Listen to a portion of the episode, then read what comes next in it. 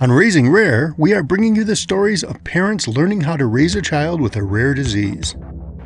Our co-hosts, Sanath Kumar Ramesh and Brittany Ratke, parents of rare disease kiddos who have very different situations.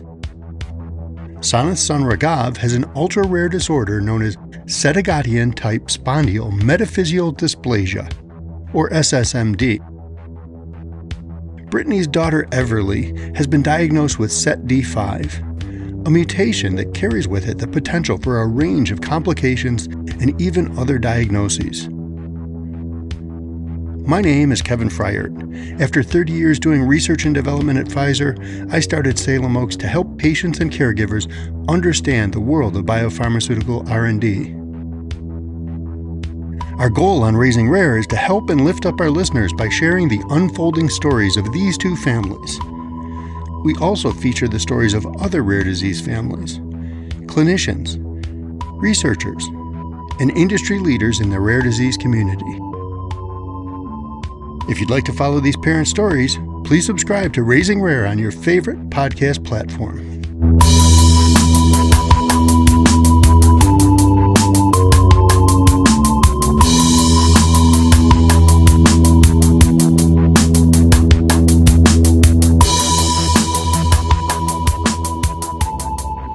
Welcome back to Raising Rare. Today's discussion is part of our Other End of the Tunnel series, where we talk to parents of children with rare diseases who have grown into adults. We are speaking with Julia Taravella, who has raised two grown sons who have a rare lysosomal storage disorder. We'll hear more about the condition in just a few minutes.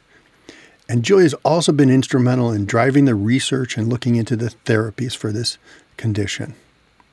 We also have great news for our team. Brittany's back. Everly's had a tough few months, and that means Brittany really has too. We'll hear more about that and their summer journey in our season-closing episode in October. So, Julia, can you tell our listeners more about yourself and your sons? Well, hello, everybody, and thank you so much for having me here. I have two grown-up sons. Um, their names are Daniel. Um, he is now twenty-eight, twenty-nine years old, just turned twenty-nine. Uh, big birthday, yes. Um, and Alexander, and Alexander is twenty-three. Well, as of now, it's actually uh, surprisingly the um, disease that they have is stabilized. So what we have on everyday basis is actually two happy six-year-olds running around the house and kind of um, always um, trying to figure out the new things, trying to um, play the games, um, trying to do a lot of handcrafts, a lot of board games, activities. Um, they also like to go to gym, um, help around, as every single six-year-old trying to do, as you can probably remember those ones. Um, they they are really happy to do things like chores around the house. I never have to We never got into teenage years where they start, I've heard that they start resisting helping you. So things like picking up clothes or um, doing laundry is actually exciting activities in our house. So they're they're twenty-three and twenty-eight size-wise, and they're six-year-olds in the way they approach the world. So what are their personalities like? They actually, the surprising thing is, and um, we always joke with the researchers um, that is um, trying to develop a treatment uh, for the disease.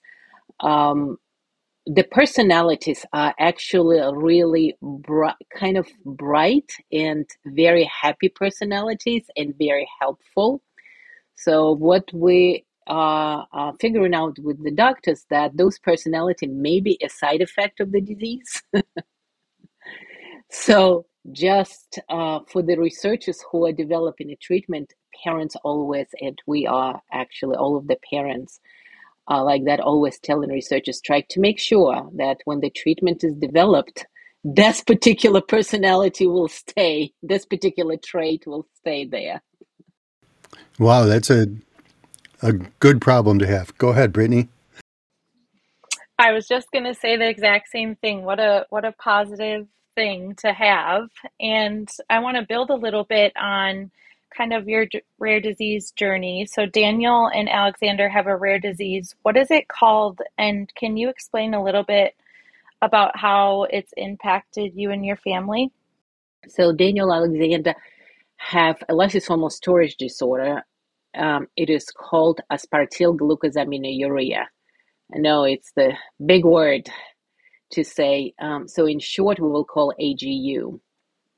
It is a lysosomal storage disorder. So lysosomes is uh, one of those vesicles in the body that contain enzyme that break down um,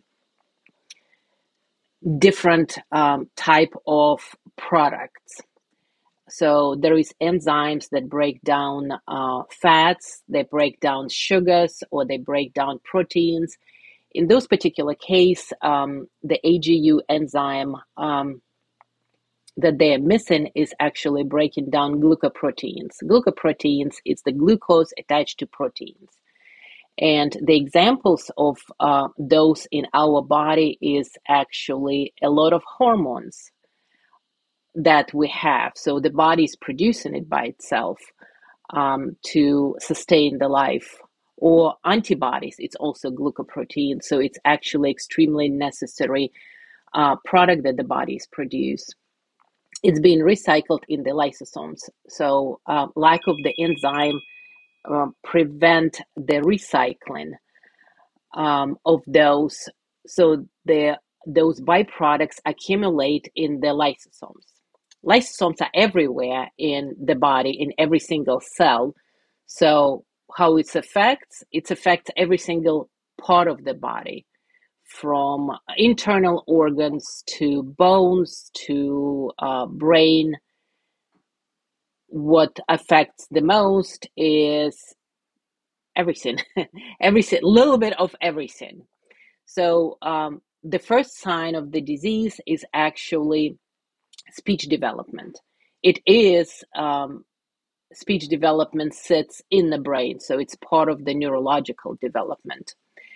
Um, around two years old, um, the children that should start um, having um, so many uh, words in their language um, reserves, I guess, uh, they don't um, they don't possess those words, they don't possess those vocabulary. And then when they start putting sentences together, it's not as good as a normal child. Um, that continues throughout of their life. And that's one of the reasons why by uh, three, four, five years old, all of the children with A G U is actually diagnosed with autism, a typical form of autism. Because um, those three, four, five-year-olds, they actually physically still look normal. So, and that's one of the reasons is um, doctors will just say it's developmental disorder and some form of autism. So that's kind of their main uh, representation of the disease. I know I mentioned this before we were on the podcast, but I've fortunate enough to have a lot of research into um, similar diseases just along our journey um, as we were kind of on the spectrum of looking at some lysosomal disorders with Everly. Is there any other impacts medically that you've seen? Like, I know you kind of noticed the speech initially. Medically, you know, from two to five, were there any other symptoms that you noticed, or was it kind of just a typical childhood at that point? Um, no, there's lots of there's lots of little things whenever um, the children are that little. But you know how uh, when the children are toddlers, yes, or pre-kindergarten, uh, you really don't know when they develop. Uh, maybe they are taking their time. You know how. how it's always doctors are saying that, oh, they're taking their time. They taken their time and just wait another six months or wait another year, you know. And some kids, yes, they do pick up. Uh, but, and that's what the struggle was with my oldest son. I remember, um, so the kids are like five and a half years apart. So with my oldest son, I remember it was speech first. And whenever the speech was a problem, it was, um, um, they, they put, they put continuous tubes in the ears. And they said, well, when we'll put the tubes in the ears, it's, they will start speaking. Um, so like three months passed and we actually enroll him, um, in a special school, um, in New Orleans for children with hearing problems. And what helped, uh, what like the, one of the reasons why I enrolled him in that particular school is because there was a lot of specialists that specialized with people with low hearing, you know, so there was a speech therapy several hours a day. And they said, well, the doctor said, well, a couple more months and he will fluently speak. And like three months pass, and then six months pass, and nine months pass, and he was still not speaking properly. Uh, but then it's also continuous. Um, so because A G U affects every single body part, and you know what's our biggest body part in the body? It's actually immune system. So it affects immune system. So those kids, um, usually toddlers and um, preschoolers, they, now I know that they sick maybe like three to five times a year on average. Those kids are sick twenty times a year. So I would continuously go to the doctor with those low kind of non-progressing diseases continuously. So they would continue. And then um, it's also start affecting bones. So when the kids by three or four, five years old start running fast, um, so those A G U kids would uh, trip and fall because the bone structure in the hips will not form properly. They kind of um, walk, but look kind of clumsy. And it will show in when the time they start running. So interesting, whenever I start looking into these diseases and talking to lots of parents, almost every single parent have their child at three or four, actually at five or six, they have they still have scraped knees because they still falling down.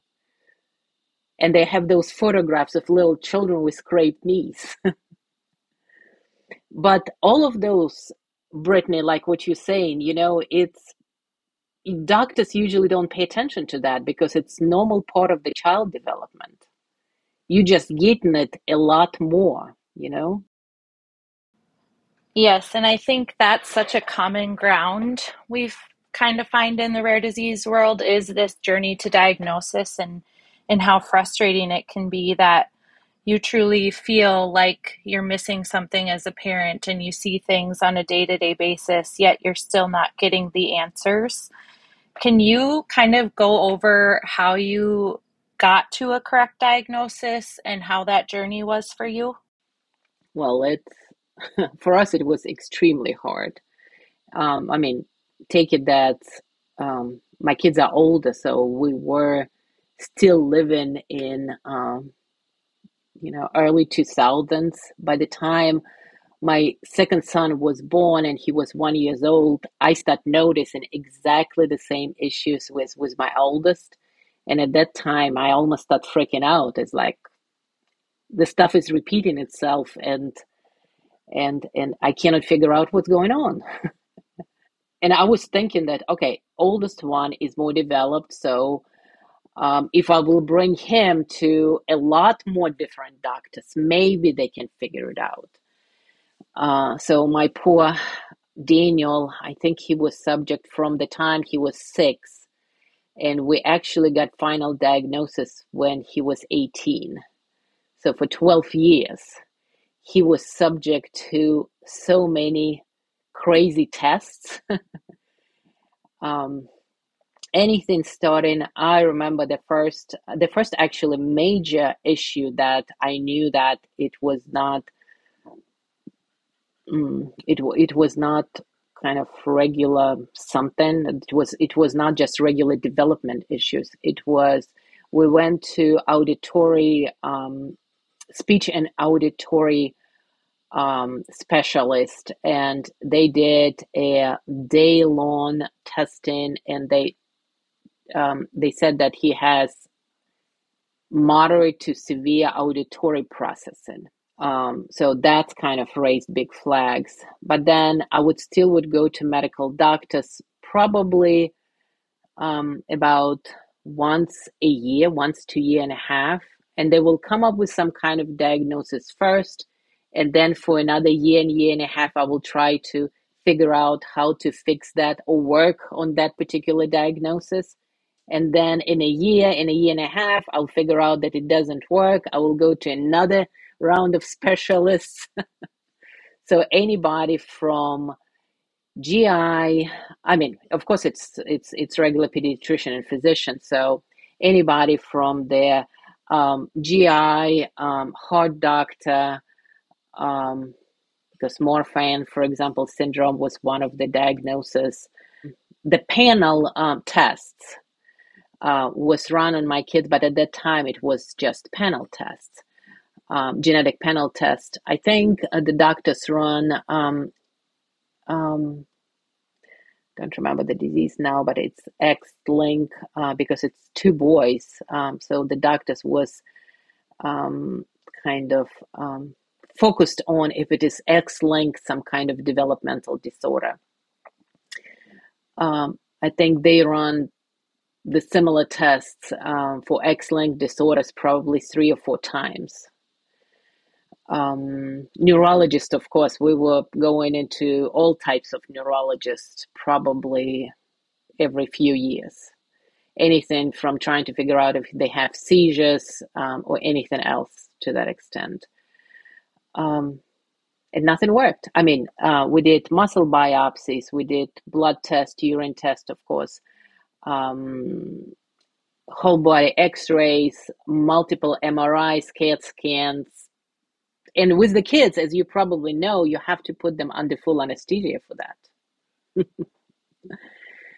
um, and yeah, um, so by probably when Daniel was like fourteen, um, our geneticist, and it was not only in New Orleans that I, I did that. I actually brought them all over the United States. I brought them to Houston, to Dallas, in Florida, um, I think it, we went to Salt Lake City, in New York, all kinds of places.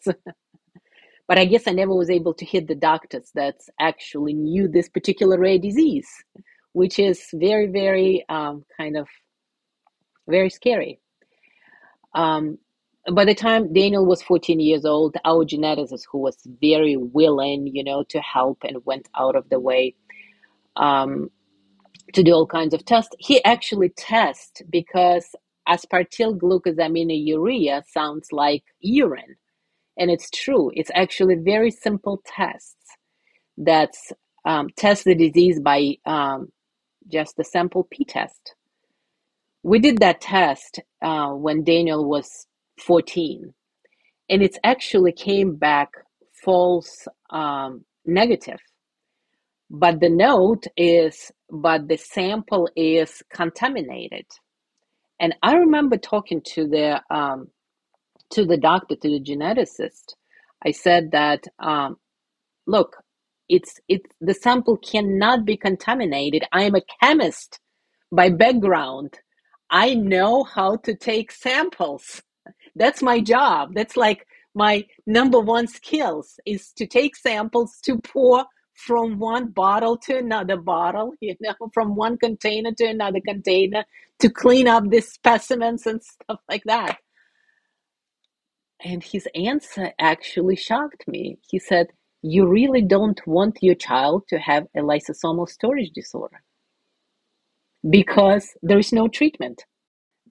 The interesting part is when I find the final diagnosis, I actually called the lab. It's a commercial lab. it's commercial lab, but it's adjunct to a university. And I ask them to, um, so first I ask whether they do the testing. It's yes, they do. The interesting part is they do, they did those testing, let's say once in five or seven years. So the standard sample that they have to run against it was sitting on their shelf for years and years.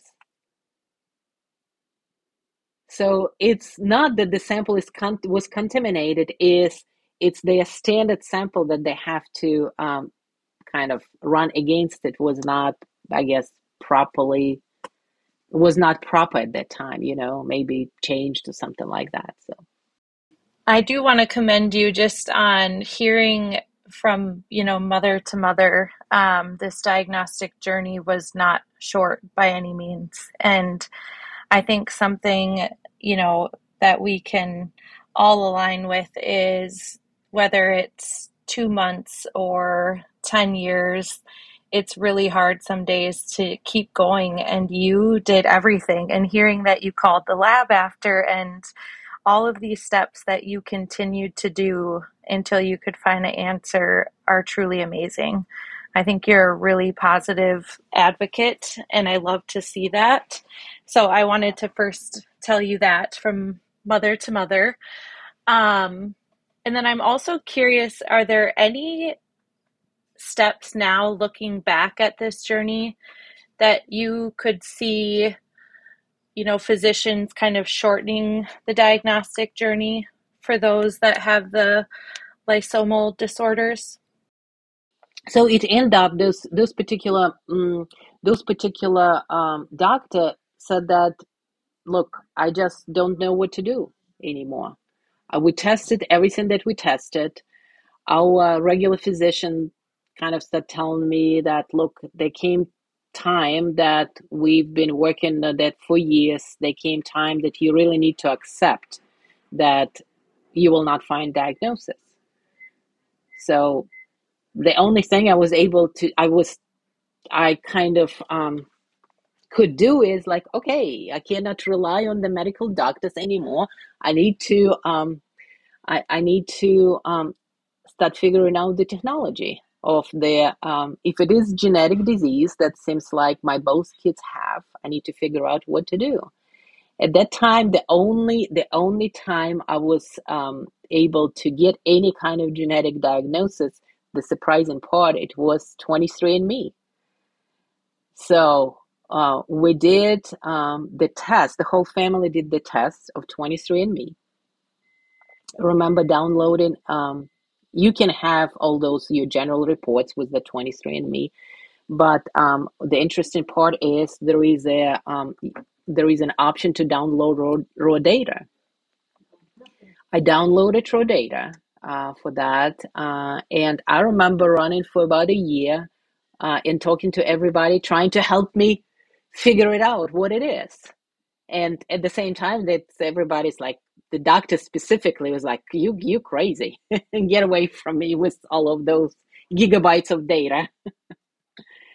um, so I went to university, um, took classes in genetics, and actually end up I um, had a conversation with very interesting person uh, by, by uh, his profession is bioinformatics.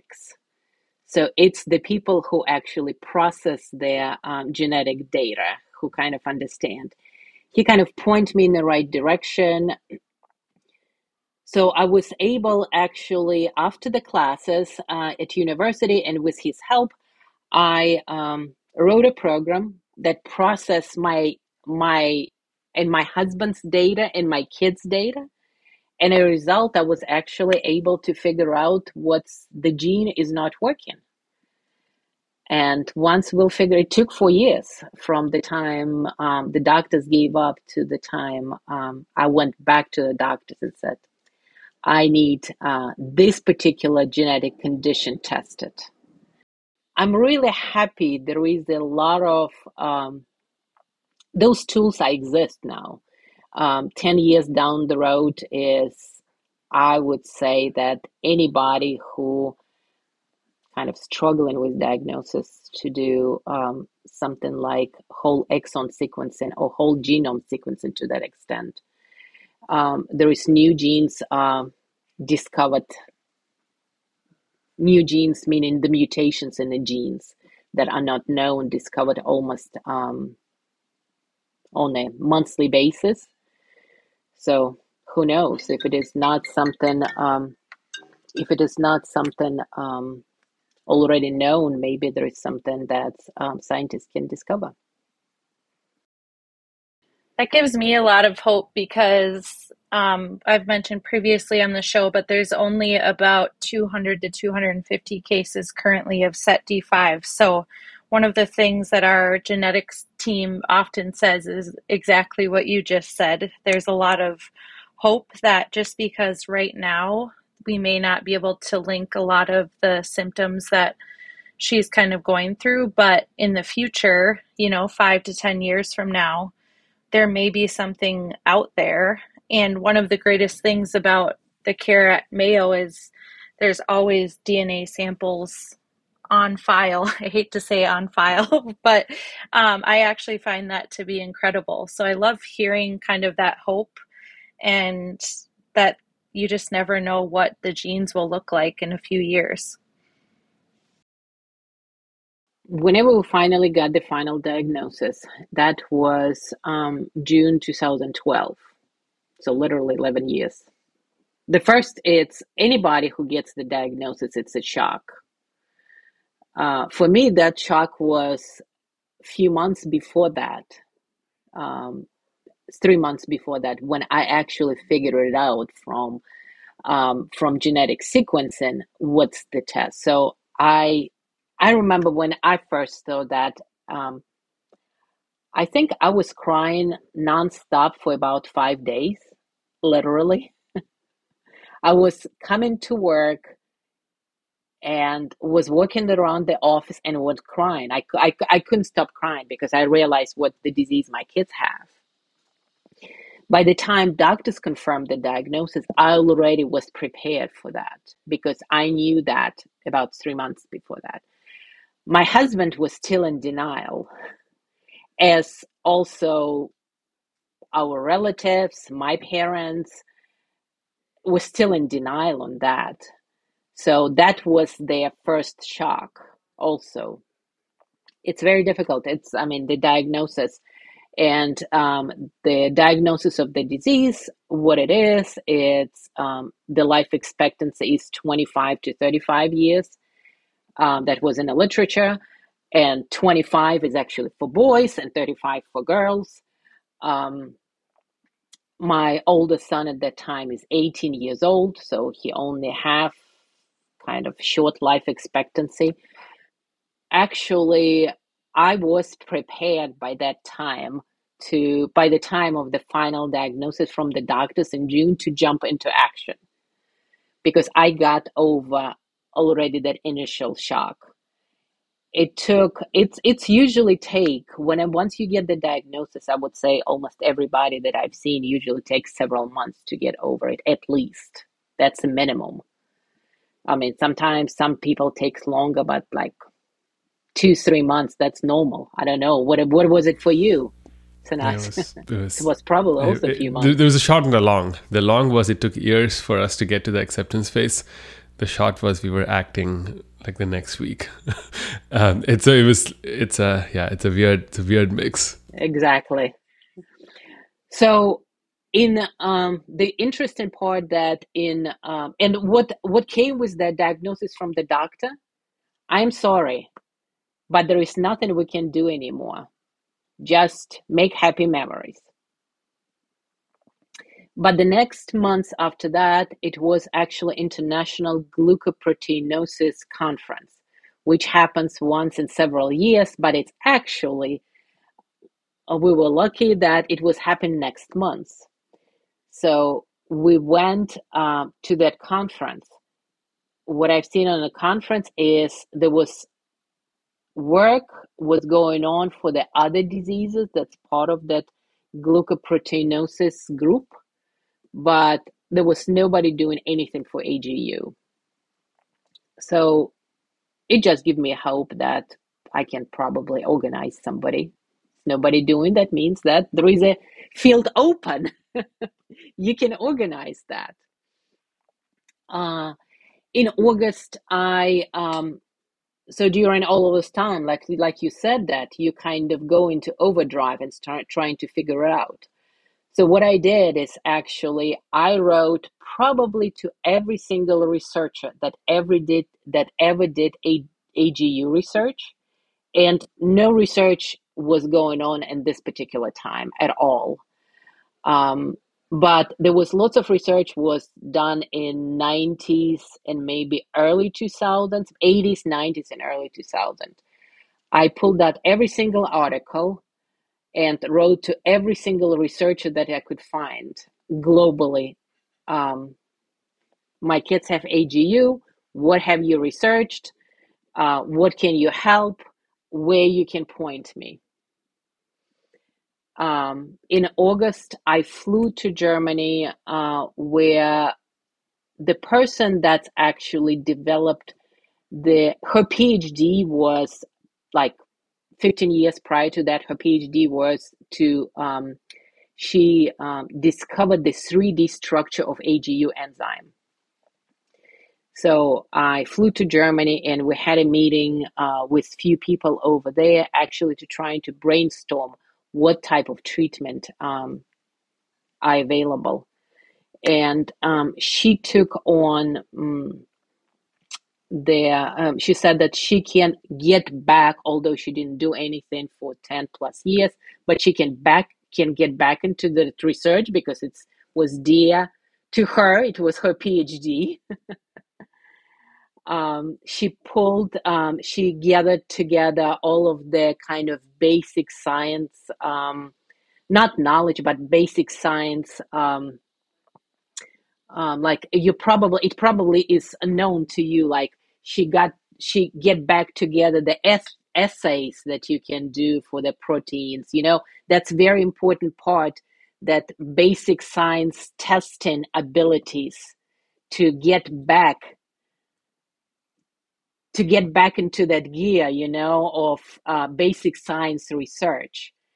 So she contacted the people who was last doing the research. He pulled out the antibodies and then she developed the antibodies. So she developed the assays because she had that ability, although she didn't, but she was willing to do that. And she had the knowledge of doing that. So I already had somebody, you know, on my side helping me with something that I had no clue what to do. Um, so she kind of almost started with all of that right away. So, which was good. Um, one of the, so then we also during the meeting, we brainstormed what are options. For me is the, so my background is kind of early project development. So um, one of the um, one of the things that we are also uh, looking for early project development. We don't know how project will go, so never put all your eggs in one basket. It's spilled over to your investment portfolio, but it's it's the same idea. So what my goal was in brainstorming the projects, the type of project that we would do is, what is the probability of that project um, I going to succeed, number one, and uh, number two is how much it will cost. So um, for genetic disorders, it's actually not too many options in the developing genetic disorders.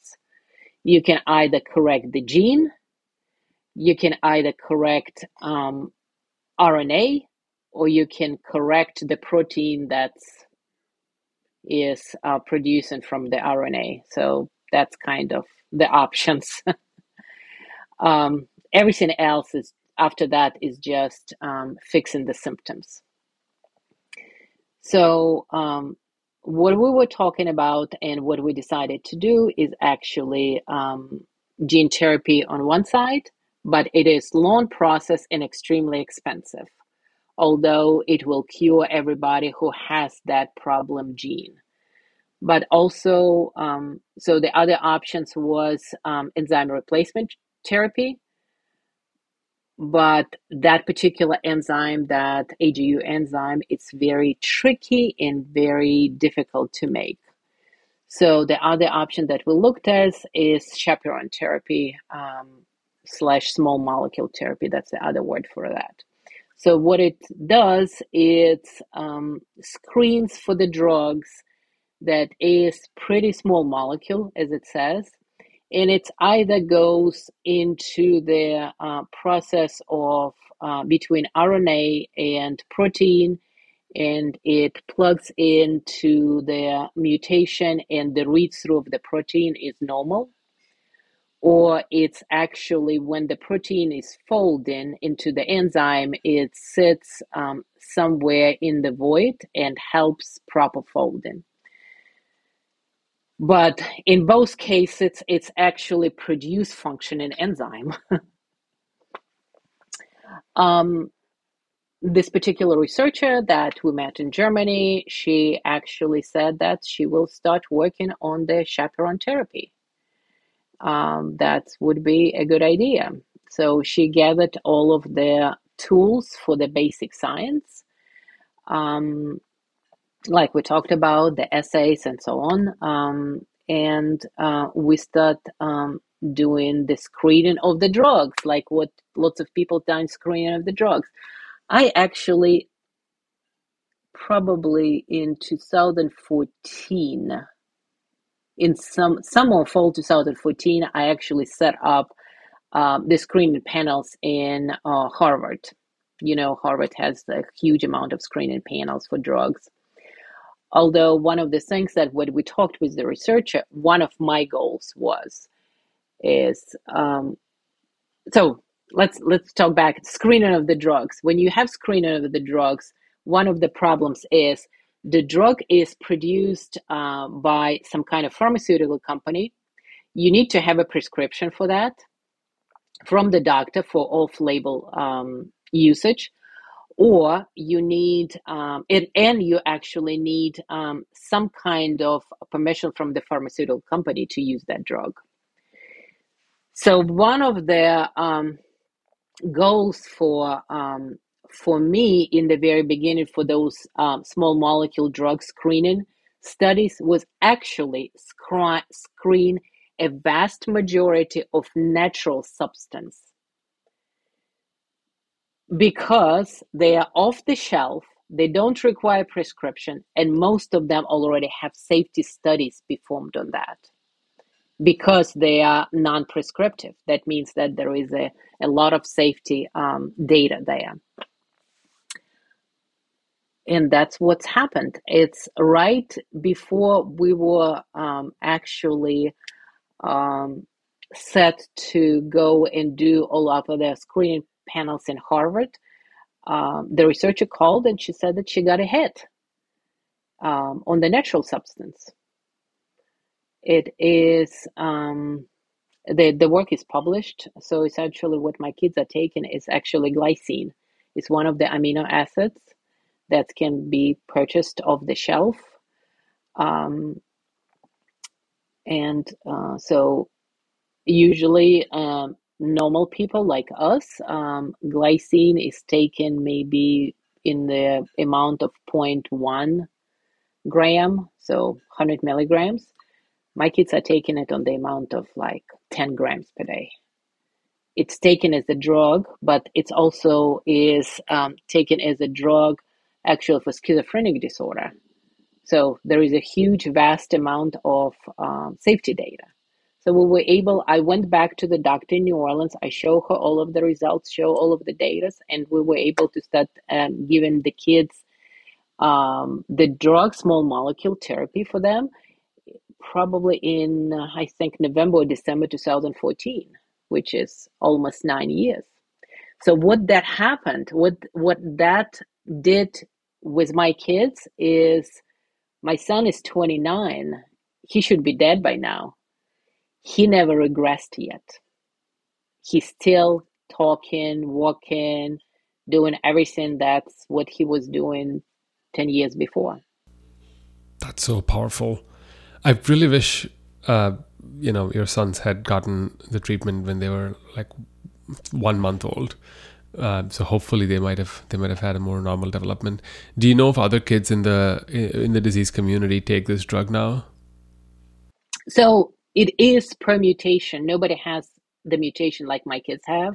We didn't find those those yet. Uh, but uh, the researcher actually um, found several other small molecule therapies for other mutations. Um, there is a big community of the same type of mutation in Finland.